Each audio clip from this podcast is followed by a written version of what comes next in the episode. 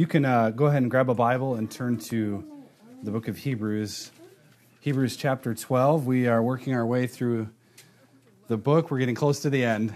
It seems like it's been a, quite a journey. This is actually message number 16. I'm calling this message The Race. And obviously, you'll, you'll see that as we go.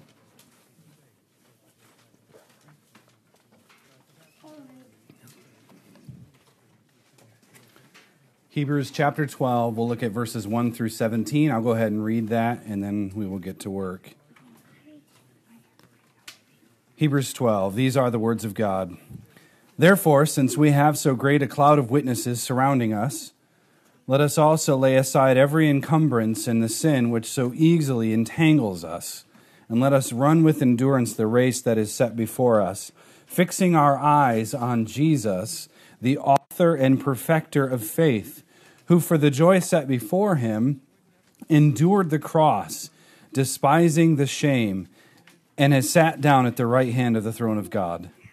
For consider him who has endured such hostility by sinners against himself, so that you will not grow weary and lose heart. Verse 4.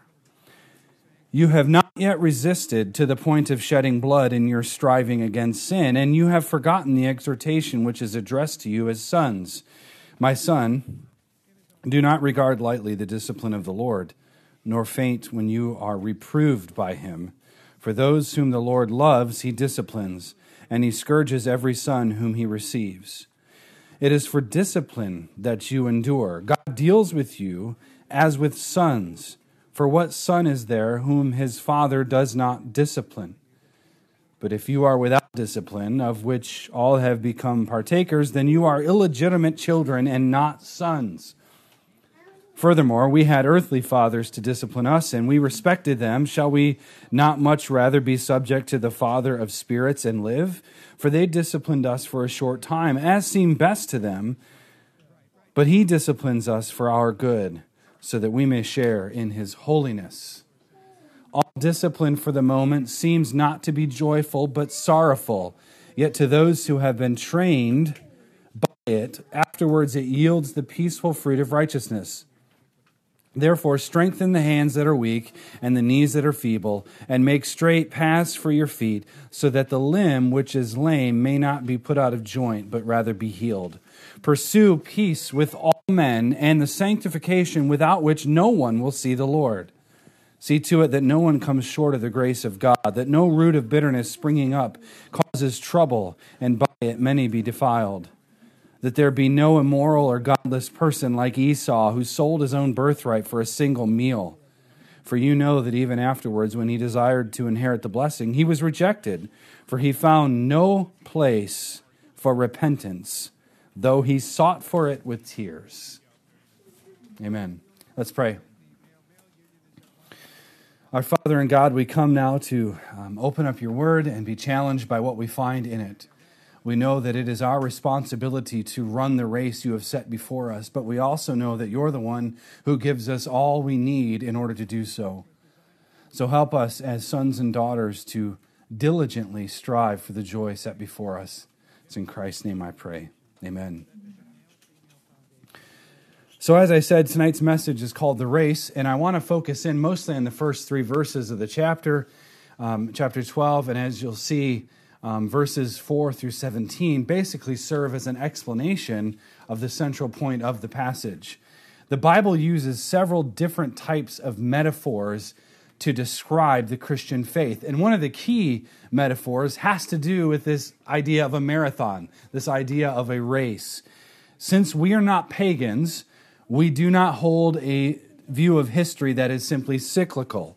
So we reject things like reincarnation and any variation of it. We do not believe that history is a circle and that we are on this hamster wheel forever, you know, round and round we go. Instead, we start with the Creator God, and thus history is the unfolding of His divine will. So it has a beginning, it has a middle, and it has an end. Consequently, at some point, time will not be something that restricts us. At some point, time will not be something that restricts us. In, in heaven, there are no watches. But as it stands now, we are governed by God through nature, and it takes 24 hours for the earth to do one full turn. So that's, that's what we have going on right now. Which means that for us, um, this race that we are on, the race of faith, it does have an end. There is an end to it. There is a finish line in this race. So we are not on the track running over and over, doing lap over lap with no end in sight. Um, the race has a start, that's regeneration.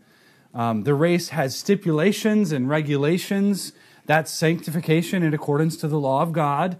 And the race has an end, that is final glorification. Amen to that. So, what we must do, and we are told here, is to run the race. So, let's look at our text and we'll just kind of walk through it, and then I'll pull out some, some stuff later. Now, in verse 1, in verse 1, we are told that we have a great cloud of witnesses that surrounds us. In other words, like the Roman games, where the crowd would gather and cheer on the competitors, even sometimes in immoral and unrighteous ways. Um, think of the, uh, the Roman games where Christians were thrown to the lions, which incidentally, um, I went to Rome a few years ago and I took a bus ride, one of the tour buses. I'm that guy. Sat on the top and, and I was listening. You pick your language and you can listen to some of the history lessons. And one of the things they said was, contrary to popular belief, no Christians died in the Colosseum. I mean, they were talking about it as we drove right by the Colosseum. And I thought, well, that, that that's not right. um, that did happen, and lots of historical evidence in early writings that that talked about it. So that think think Roman games. Think this great cloud of witnesses. This the crowd would come and cheer on competitors and sometimes egg them on, as it were, depending on the situation. Now, in that same situation, the Christian faith, we have a population full of people who have gone before us.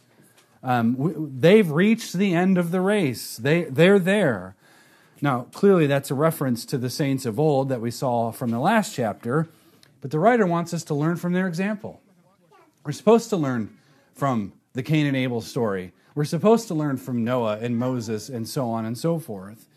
So, in light of all of those who have gone before us, we are told then to lay aside every encumbrance or a burden and that usually expresses itself in sin, which text says so easily entangles us. Now, I, I doubt anybody here is going to say, no, I, sin doesn't entangle me. Well, that's what sin does. It's the nature of it. It entangles you, it burdens you, it weighs you down. So, to state the obvious, that when a runner is entangled, he cannot run efficiently. So, therefore, we're supposed to lay those things aside. Sin is not something that you can cozy up with and expect to have great results in your sanctification. So, in order to run with endurance or persever- perseverance, the race requires, listen, this is a requirement. The race requires that we fight against sin in our lives. That's, that's the prerequisite. You have to do that. Now, the other condition in verse 2 to properly to properly run this race has to do with fixing our eyes on Jesus. He says, fixing our eyes on Jesus, the author and perfecter of our faith. Fixing your eyes on Jesus means that you're not looking around while we're running, gazing, gazing at ourselves, gazing at other people, or even gazing at the crowd. Um, no, we are to look to Jesus. But why? Why must we look to him? Well, because he's the author, he's the leader, he's the per- perfecter of faith. So when we look to Jesus, our faith is protected, or well, it is protected, but it's perfected because it's Jesus who does the perfecting. He's the trailblazer, right? He's the captain of our salvation. We've already covered that in early in Hebrews.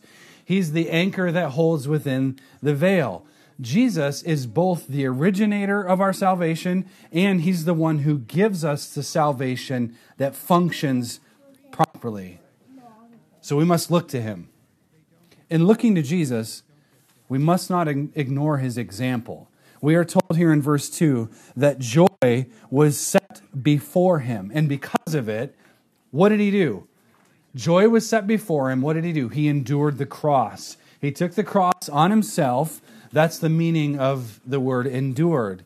In the cross, he despised the shame of it, and because he trusted God, he sat down at the right hand of the throne of God, being priest and, and a king. Now, verse 3 says we should consider Jesus. Consider, remember, we, we already have fix your eyes on him. Now we have consider Jesus. Consider the fact that he endured hostility from sinners. And we should probably consider that we would have done the same thing too. That, that'll, you know, keep that in mind.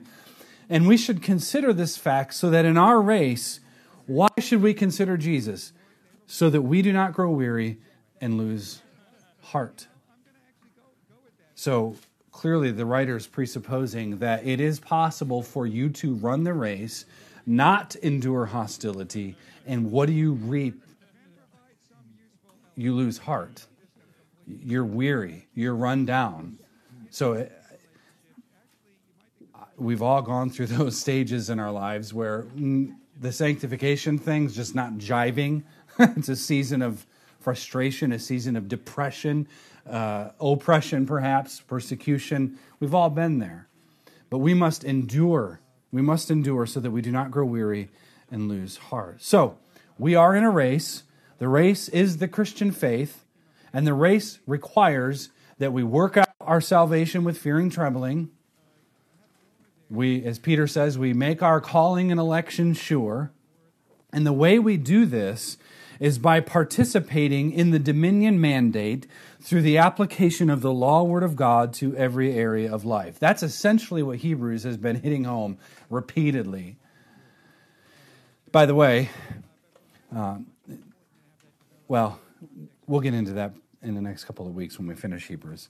But Hebrews is going to end on a very practical note. There's going to be some practical application about things that we should do. All of that's in the context, remember, of everything that's gone ahead. There's been this tremendous theological foundation that's been laid, and then we're going to be able to build on it, and it's going to be this glorious thing. So, um, that's how we do the, the race. We participate in the race. We love the law of God. We seek to apply the law of God and obeying the dominion mandate and so on and so forth. But the way we do this is just as important as the fact that we're doing it. There is a way to run the race, and there are several ways to not to try and run the race. So we've already covered the key, key components, right? So much is in these first three verses. We have to lay aside the burden of sin so that we can run with endurance. Um, we must fix our eyes on Jesus. Uh, we must look to his example. We must consider his endurance of hostility so that we won't lose heart. Now, think about the opposite things as well. They're true as well. We, we must not hang on tight to sin. We, we must not ignore the race and try to get out of having to do this, right? I don't want to get out of bed, Jesus. Why are you making me run? I hate running, right? That's the improper attitude. We, we must look to ourselves as though we are the authors and perfecters of our salvation. We must not rely solely on ourselves to not lose heart, but look instead to Jesus. I will say this in light of the events this weekend and today with Crossing Crown, what was beautiful in all of that was to see our little group and some of you are geographically, you know, out there, not pointing fingers or anything, but but what was neat though, and and and Lord knows that you we could have called you and you'd have drove an hour to to help in a situation. I know that, but it's neat to see Christian community come together in a way that's just it's beautiful. There's nothing like it on the planet, and it's hard. There are hard things we have to go through. We're we're a young work. It's going to take time. It's going to take patience. There's a lot to endure, but that's the beautiful thing is none of us are we need each other. None of us can perfect our salvation ourselves. And, and if you can, we'll rebuke you later. So, so the first three verses here are absolutely foundational. The writer then moves on to further his point. In saying that we should consider Jesus so we don't lose heart, he continues in verse 4 to make the obvious point here. None of them have reached the point of shedding their blood. Have any of you here reached the point of shedding your blood for the cross of Christ? No, we, we haven't. We may know people who have. I know people who've been to Africa, family that have, for example, endured quite a bit of, of hostility. Um, and, and not just a naysayer. um, so so the Hebrews, and like us, they, we haven't been so immersed in resisting sin and striving against sin that they have shed their blood like Jesus had done. And we have not either. And not only that, verse 5 says that they've forgotten the exhortation from the Bible regarding them as sons and daughters of God. The quote here in verse 5 and 6 is from Proverbs 3 11 and 12. And he makes this point about discipline in the Lord. And here's what we know from this passage here are four things. Number one, we are sons of God. We are sons of God, sons and daughters of the King. That's one thing for certain we know here. We are sons of God. Number two, the Lord does discipline. He does discipline. So, our Father in heaven is a Father who is present and accounted for, He's not absent. The Lord does, in fact, discipline. I'm going to talk about that word in a little bit. Third thing God's discipline is a sign of His love. All right, we'll get to that. But kids, it's not loving to let you do whatever you want. What is loving is for you to be taught to obey Christ. And one of the ways we do that, that's what discipline is, is, is teaching, it's training in righteousness. So we know that we're sons of God. The Lord does discipline. Discipline is a sign of his love. And lastly, here's the catch you can't escape it. you cannot escape it. Verse 7 says, It is for discipline that you endure. The word discipline is paideia, and it's connected to the idea of instruction or learning, and that's connected to the idea of being reprimanded.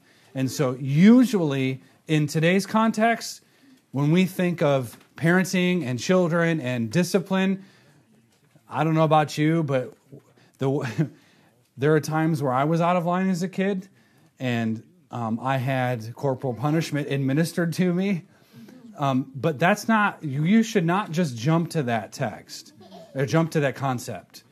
Discipline, it doesn't automatically mean grab the nearest spoon and go to work.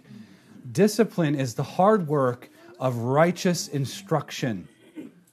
Okay, it's the hard work of righteous instruction.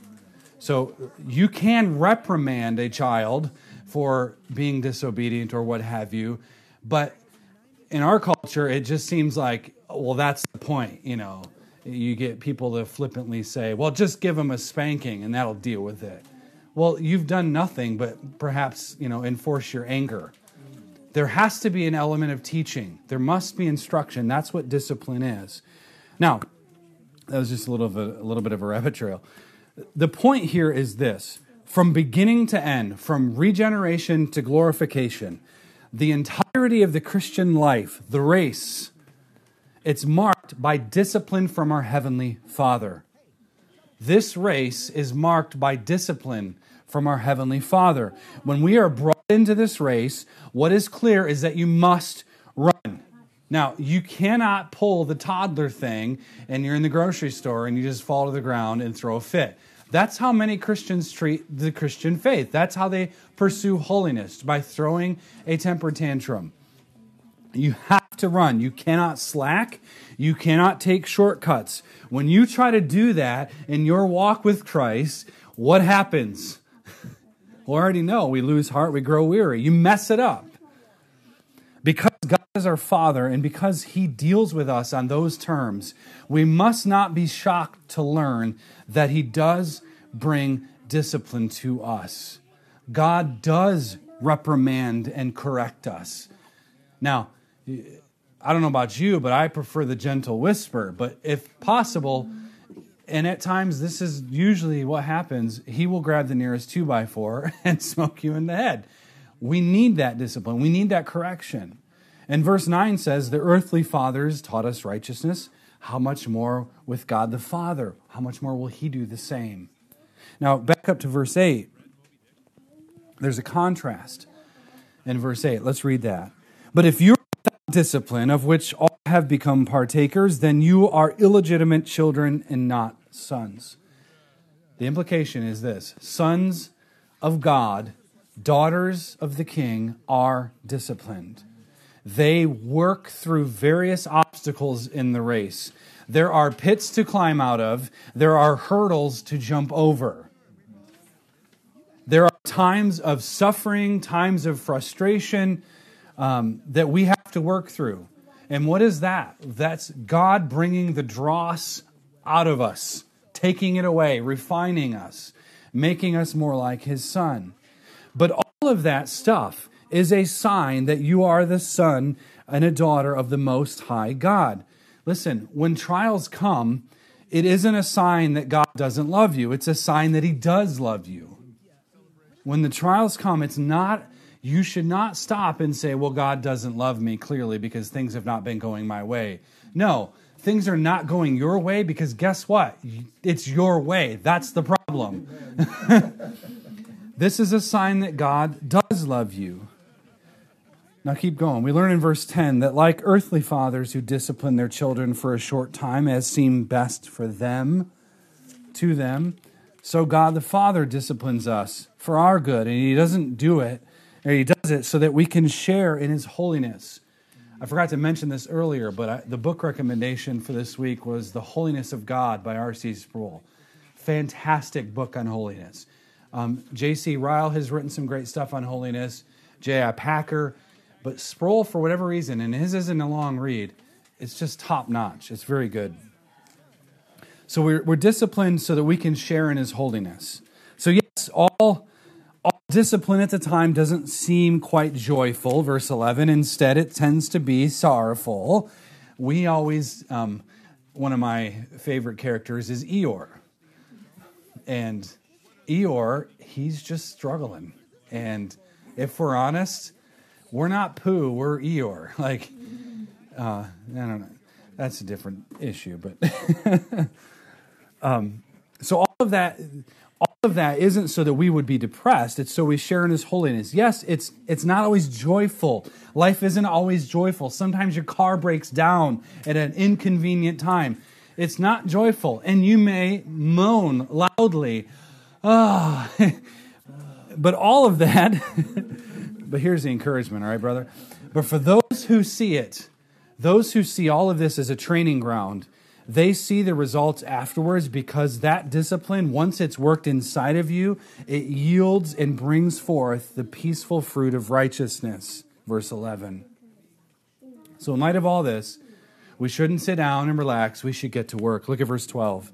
Therefore, strengthen the hands that are weak and the knees that are feeble, and make straight paths for your feet, so that the limb which is lame may not be put out of joint, but rather be healed. So get make sure you have good running shoes. If you got to see an orthopedic, do that. If you whatever you got to do, get up, train your body through God's corrective discipline, and find healing there. Now, no, I'm always fascinated with the Olympics, especially guys like Usain Bolt, and they're just incredible. They're so fast, and I, I particularly um, found it in, uh, interesting the people who do the hurdles, like whether it's a hundred meter hurdle or what have you, and what a what an impressive amount of skill. To, to you have to time the jump right. Your foot can't hit it. Like there's just there's this incredible thing. In order to win that race, you can't start by looking at the hurdles and say, "Come on." What's the deal, right? You get the analogy. We, we can't see those things as being, you know, God's petty um, dealing with us. We have to see it as God's plan for us. Now, one of the ways this training and this discipline works out in our lives is through a pursuit of peace with all men. We must be at peace with all men, Paul says, so long as it depends on you. That's interesting that he brings it. Pursue this practical point. Pursue peace with all men and the sanctification without which no one will see the Lord. You and I must be peacemakers. Um, I forget where I saw this, but it was an interesting difference between a peacekeeper and a peacemaker. Think about that. It's, it's interesting. We're called to be peacemakers. We're blessed when we're peacemakers. And sometimes we just settle for peacekeeping when we should be peace peacemakers. So, holiness is serious business. Holiness is something that you should consider often. Without pursuit of holiness, no one will see the Lord, the text says. In other words, verse 15 says that we should see to it that no one comes short of the grace of God. It's a grace race. It's a race of God's grace. So don't quit early. Don't bow out before you even gotten up and running. Pursue this sanctification so that, the text says, so that no root of bitterness springing up causes trouble. Now, that's interesting. When we pursue sanctification, we must do it in a way so that no bitterness can spring up like a weed in your garden only to cause trouble and then ruin everything. In this race, what, what's presupposed here? In this race, we run together. And verse 16 says, we can't tolerate immoral or godless persons. we cannot have a bunch of Esau's running around causing problems. Now, why does he bring up Esau? Well, here's the story quickly. Esau, he sold his birthright you can go all the way back to Genesis and read this story. He sold his birthright to his brother Jacob for a meal, a single meal. Now, you might, well, birthright, what is, we're a little foreign to that in our culture. Verse 17 tells us that afterwards, um, he wanted the blessing from his father, but was rejected because Isaac had already given it to Jacob and, you, and it could not be revoked or redacted. So instead of repentance for his sin, Isaiah, er, Isaiah, Esau gave fake repentance, crying over his lack of blessing instead of his godless sin. Kids, take note. When, when, we're, when we're bringing discipline and instruction, we want you to know ultimately that your sin is against God first. It's a sin against God. And repentance means not being sorry, you know, that you got caught, but being sorry for the actual transgression. So, just some quick observations. Let's start with Esau. Esau is brought up for a great reason. He was the oldest son to Isaac, and according to biblical law, he was the heir of the blessing or the promise. Now, Esau, the firstborn sons, were in, in, in Scripture to receive a double portion. Um, and Jacob the rest. There's an interesting study of that if you look at the end of Genesis um, about how Joseph, the youngest, was betrayed. Well, I think who came after Joseph? Uh, Benjamin, wasn't it?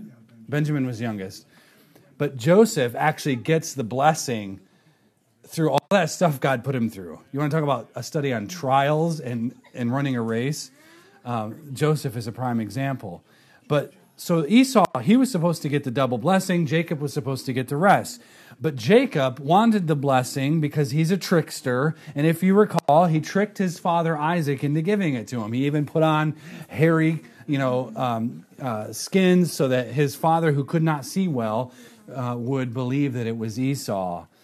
Now, the example of Esau is brought up here during a crucial time of the argument of Hebrews. It's not just a random thought, there's a purpose to it keep in mind the warnings that are throughout the book. The Hebrews were told not to forsake the assembly. They were told not to forsake the church, leave Christ, walk away from him, and walk away from brothers and sisters, and then go back to the temple system. The Hebrews, they were in a more privileged position, more so, more so than Esau. Why? Jesus came as a Jewish man. They too were Jewish. If they were to walk away from Christ, here's the point they were worse off than Esau. Anyone who left Christ to go back to Judaism thus became like Esau, but even worse. Their repentance is not real, it's not genuine, it's not bearing fruit. In verse 15, they are told not to come short of the grace of God. Another warning don't come short of the grace of God. Grace is a gift, don't squander it. Now, yes, the Romans killed Jesus, but the greater sin came upon the Jewish leaders who made it all happen. The other side of the warning in verse 15 um, has to do with apostasy, this retreat from truth. When when a root of bitterness comes up, men are entangled and thus they cannot run. Okay, heart check. Have you have you ever been bitter towards someone? We don't need a show of hands because ah, we can all do that, right? Okay, so bitterness, I've heard this said, um, you know, bitterness is you drinking the poison hoping they will die. That bitterness, all it does is it stems in your heart and it starts to creep up in there and it just tangles everything up and you cannot run the race efficiently. Bitterness actually ruins you. It doesn't ruin the other person. It ruins you. And this was Esau. Such was Esau. Such are some people who forsook the gospel. They started out well, they were enlightened, they taste the heavenly gift, Hebrews says, and then they, they walked away. Now, Esau was not a man governed by true biblical faith. Sure, he believed in the God of Abraham, his grandfather, but he did not want to be governed or ruled by this God. And so instead of trusting God and being ruled by him, Esau, he forsook it all. Instead of trusting God to provide at all times, Esau basically took matters into his own hands, you know, like evangelicals today.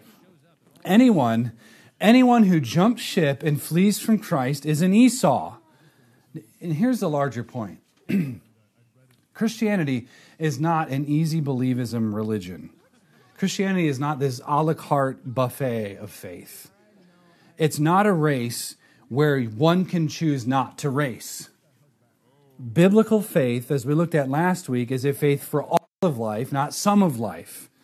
So there's no picking and choosing here. There's either obedience to Christ or there is disobedience to Christ. Now, the problem with Esau and, and the problem of the temptation of some of the Hebrews when they received this letter was the fact that instead of repenting for his sin, he tried to manage his sin.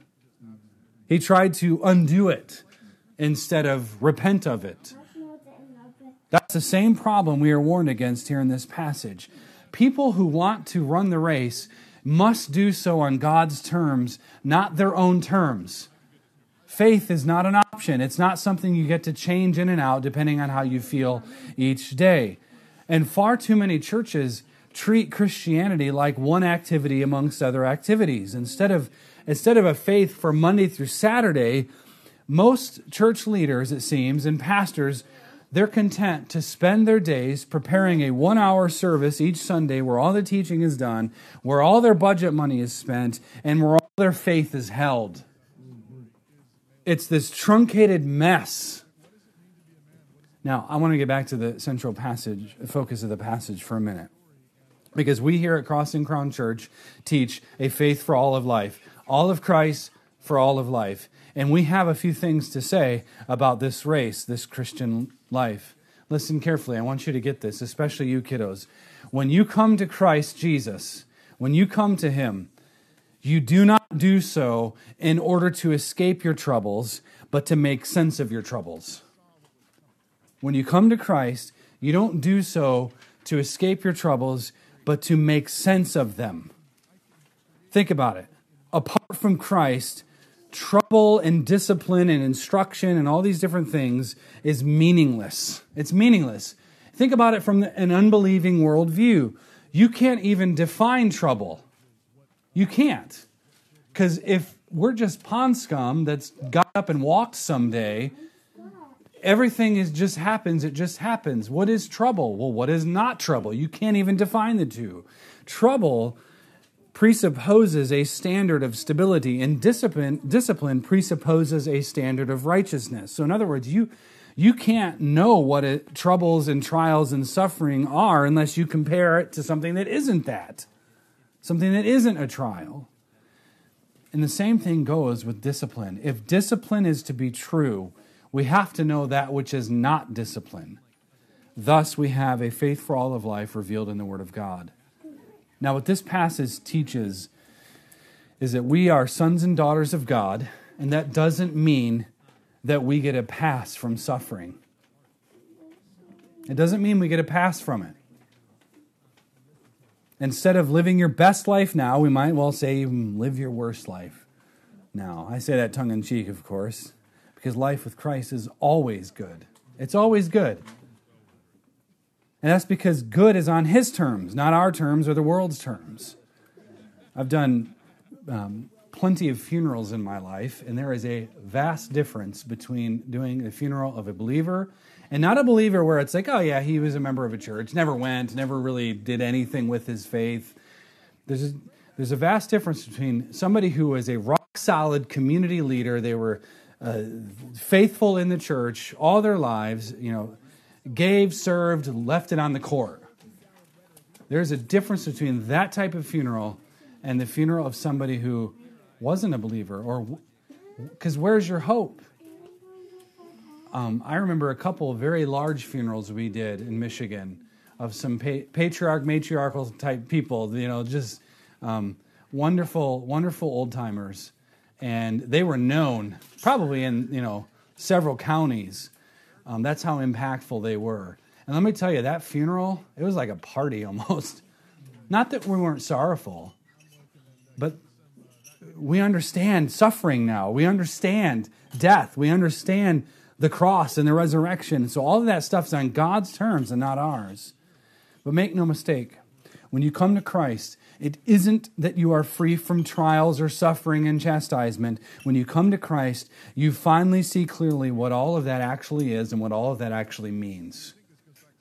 Because now your suffering is for the purpose of you looking more like Jesus. So, for illegitimate children, those who rebel against God, they don't have a category for any of this. Men who don't have Christ are simply walking around in darkness. They can't see anything. They don't know it is suffering, and they can't consistently call it suffering because for them, it's simply, um, as Van Til said, integration into the void. It's just furthering the darkness. So if, if the origin of man is that pond scum and it's not the creator triune God, then suffering can't be defined and it just is. Well, bad things just happen. Well, you know, evolution isn't perfect after all. That's another illogical statement. But as for sons of God, we see all of it clearly. The light in the dark room is turned on. We know that it is God who uses our suffering in order to train us to prepare us and to sanctify us. And we may not fully understand it, but we know it and we can trust it. The Christian sees suffering as an aspect of sanctification and not retribution the whole, you know, bad things happening to good people lingo, it's not even coherent in an unbelieving worldview. What's bad? What's good? But for, for the sons of God running the race that's set before us, any hurdle that comes is something that is meant to refine us, not stop us. In other words, your troubles, your suffering, the chastisement you may feel from our Father who cares and loves it's not meaningless, brothers and sisters. It's not meaningless. They're tools of God to train you. So you see, when a, when a man is regenerated, the law of God is written on his heart so that in all aspects of life he can discern between good and evil and put that law to good use. Once you are born again, you must now grow into this maturity in God's service. That's the race. So salvation, it brings you back to the dominion covenant. It doesn't keep you out of it. It brings you back to it. You can actually run the race. You can actually live the Christian life. You can work within within it. Which means that we need to we have to see our pursuit of sanctification as part of the race. It's part of what God is doing in us. It's how God restores the image of God in us. If we will not be developed into mature men and women, and children, we will remain in perpetual adolescence and God will break us out of it. And I think that's why our churches are full of what we might call spiritual idiots, fools. They might know a few things, but they, they're not running the race.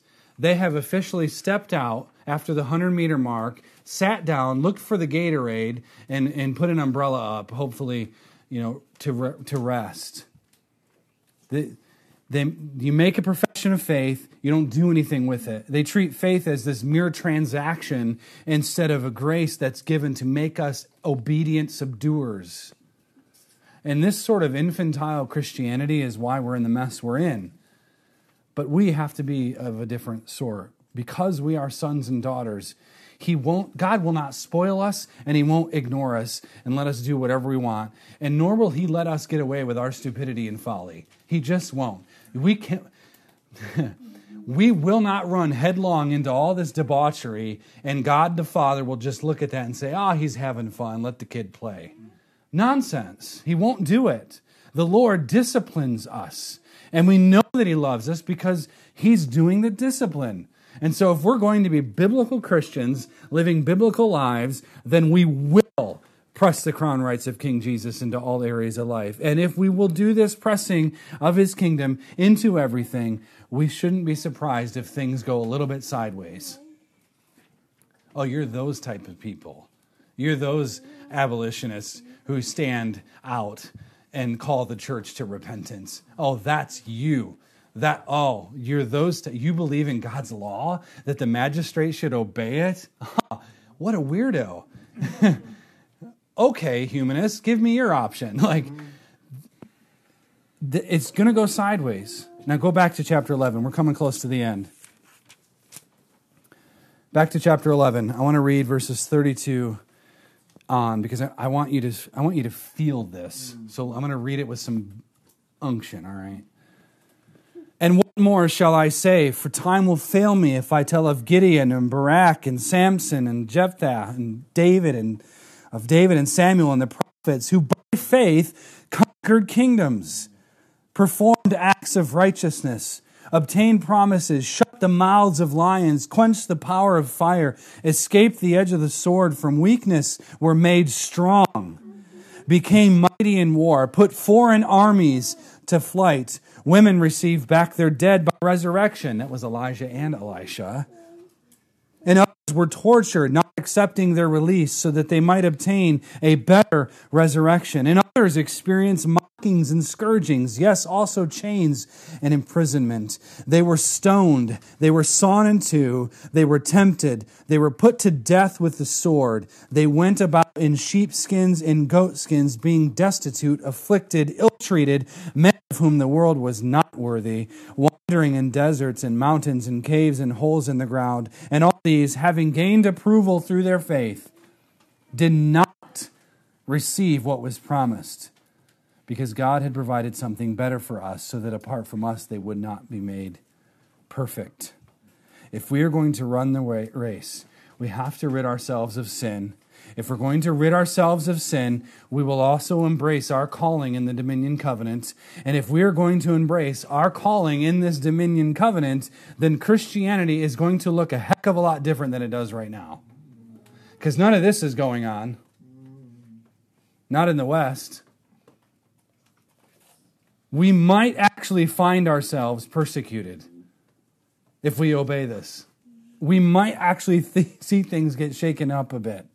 This, this quiet, pietistic Christianity is absolutely destroying us. And it's because we think the race is about me and Jesus in my little quiet time. This race is not just about you. It's about Christ being honored by the civil magistrate. It's about Christ being honored and obeyed in our churches, in our families. It's about you, children, following Jesus and obeying Him and doing whatever it takes to look like Jesus, to talk like Jesus, to function like Jesus. It's a race that involves the entirety of the cosmos, which is to come and worship God. This, this type of faith is not optional. This Sunday morning Christian thing is not what God had in mind. This race is a faith for all of life, and it's a faith for all of life whose primary feature has Jesus at the center of it. And so, what must we do? We must fight against sin. We must fight against bitterness, contentiousness, pride, and slander. Fight against putting your eyes where they shouldn't go. Fight against insecurity. Fight against addiction, gluttony, the inward, the outer things, all of it. Fight all of it. But don't give yourselves over to this navel gazing. Give yourself to Christ, dear church. Fix your eyes on Him. The reason that we're supposed to fix our eyes on Christ is because our eyes are tempted to go elsewhere. And we may be tempted to look at other people, even good people that we trust and love. We may be tempted to look inward with this pietistic, inward, uh, morbid introspection. But we must resist all of it. We must look to Christ. So look to Him. Consider the hostility He endured. Why? So that you can make it through Monday.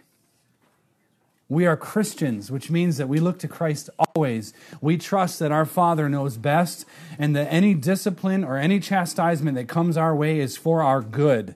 Because the reality is, look back to verse 11 of chapter 12, and I'm done. Discipline is a shovel that digs into the heart, plants the seed of righteousness so that it can grow into faithfulness. That's what it does and as God's covenant people, we can be sure that during this race, the shovel will do its work. The weeding will happen, and we need to get to the point where we love it. We don't just tolerate it, we endure it like Christ, knowing that there is infinite joy before us. And that's where all encouragement is found. Psalm 16:11 says that you make known to me the path of life. In your presence there is fullness of joy. At your right hand are pleasures forevermore. Let's pray. Heavenly Father, we acknowledge from your word that you do care for us. You do love us, and you do intend on molding us into faithful subduers. You have given us the gift of faith, and that because you desire for us to make your covenant known and acknowledged among the nations. So we ask, Father, that you would be patient with us, mold us, and make us into people who look like your Son. And we don't want to look like the world, but rather we desire to look like Jesus. And it's his great name that I pray. Amen.